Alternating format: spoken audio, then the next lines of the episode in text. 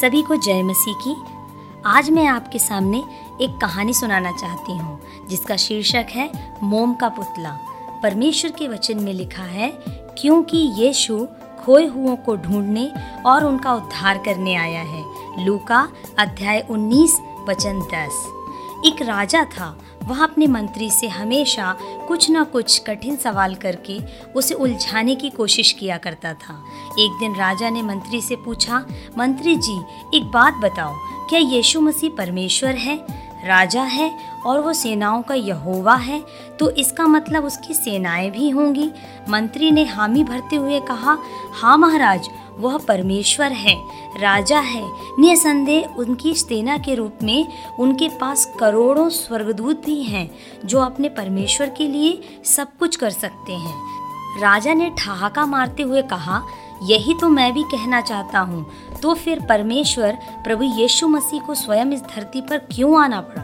क्या उनको अपने स्वर्गदूत पर भरोसा नहीं है? उन्होंने अपने स्वर्गदूत को क्यों नहीं भेजा?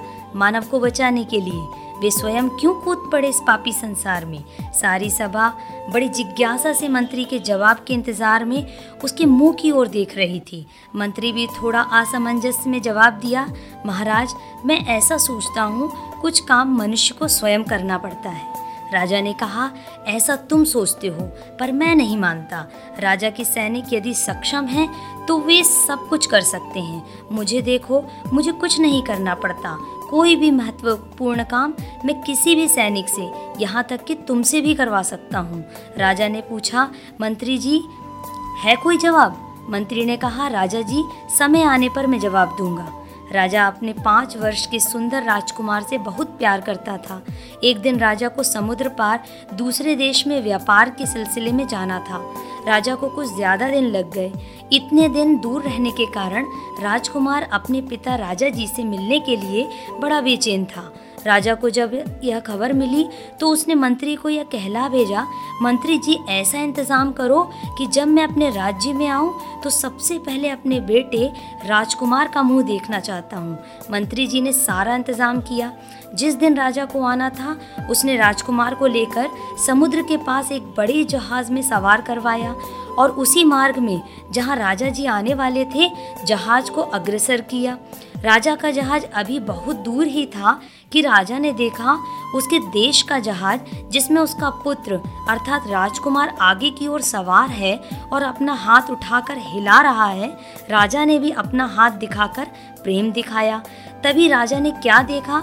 कि मंत्री ने राजकुमार को उठाकर समुद्र में फेंक दिया।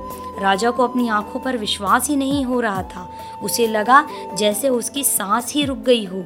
राजा ने आओ देखा ना ताओ और उस जहाज़ के ऊपर से अपने पुत्र को बचाने के लिए समुद्र में छलांग लगा दी और तैरते तैरते वह अपने पुत्र के पास पहुँचा। और जैसे ही राजा ने अपने राजकुमार को छुआ तो क्या देखता है कि वह तो एक मोम का पुतला है, जो हूबहू राजकुमार के समान दिख रहा था। राजा का क्रोध तो अब जैसे सातवें आसमान में था। वह अपने राज्य आया, सभा बुलवाई गई और एक नई तलवार को लिए हुए राजा ने गुस्से में मंत्री से कहा, ऐसा तुमने क्यों किया? मंत्री ने शांत स्वर में कहा, गुस्ताखी माफ़ महाराज परंतु इससे पहले आप कोई फैसला सुनाए, मैं आपसे एक प्रश्न पूछना चाहता हूँ। राजा आपके पास तो दक्ष निपुण सैनिक भी थे, जो आपके एक इशारे में अपनी जान देने के लिए तैयार थे। तो आप स्वयं क्यों समुद्र में कूद पड़े? राजा ने कहा, क्या मतलब है तुम्हारा? अरे, वह मेरा पुत्र है। उसे बचाने के लिए मुझे स्वयं ही आना पड़ेगा। मैं उससे अपनी जान से भी ज़्यादा प्यार करता हूँ। मंत्री ने कहा, यही है आपके प्रश्न का उत्तर। कि परमेश्वर प्रभु यीशु मसीह को इतने करोड़ों स्वर्गदूत के होते हुए भी क्यों स्वयं इस धरती पर कूदना पड़ा? हम मानव उसके पुत्र हैं। वह हमसे अपनी जान से ज़्यादा प्यार करते हैं। राजा का क्रोध शांत हो चुका था। वो जान गया था कि इससे बेहतर तरीके से मंत्री उसे नहीं समझा सकता था। परमेश्वर आप सभी को आशीष दे।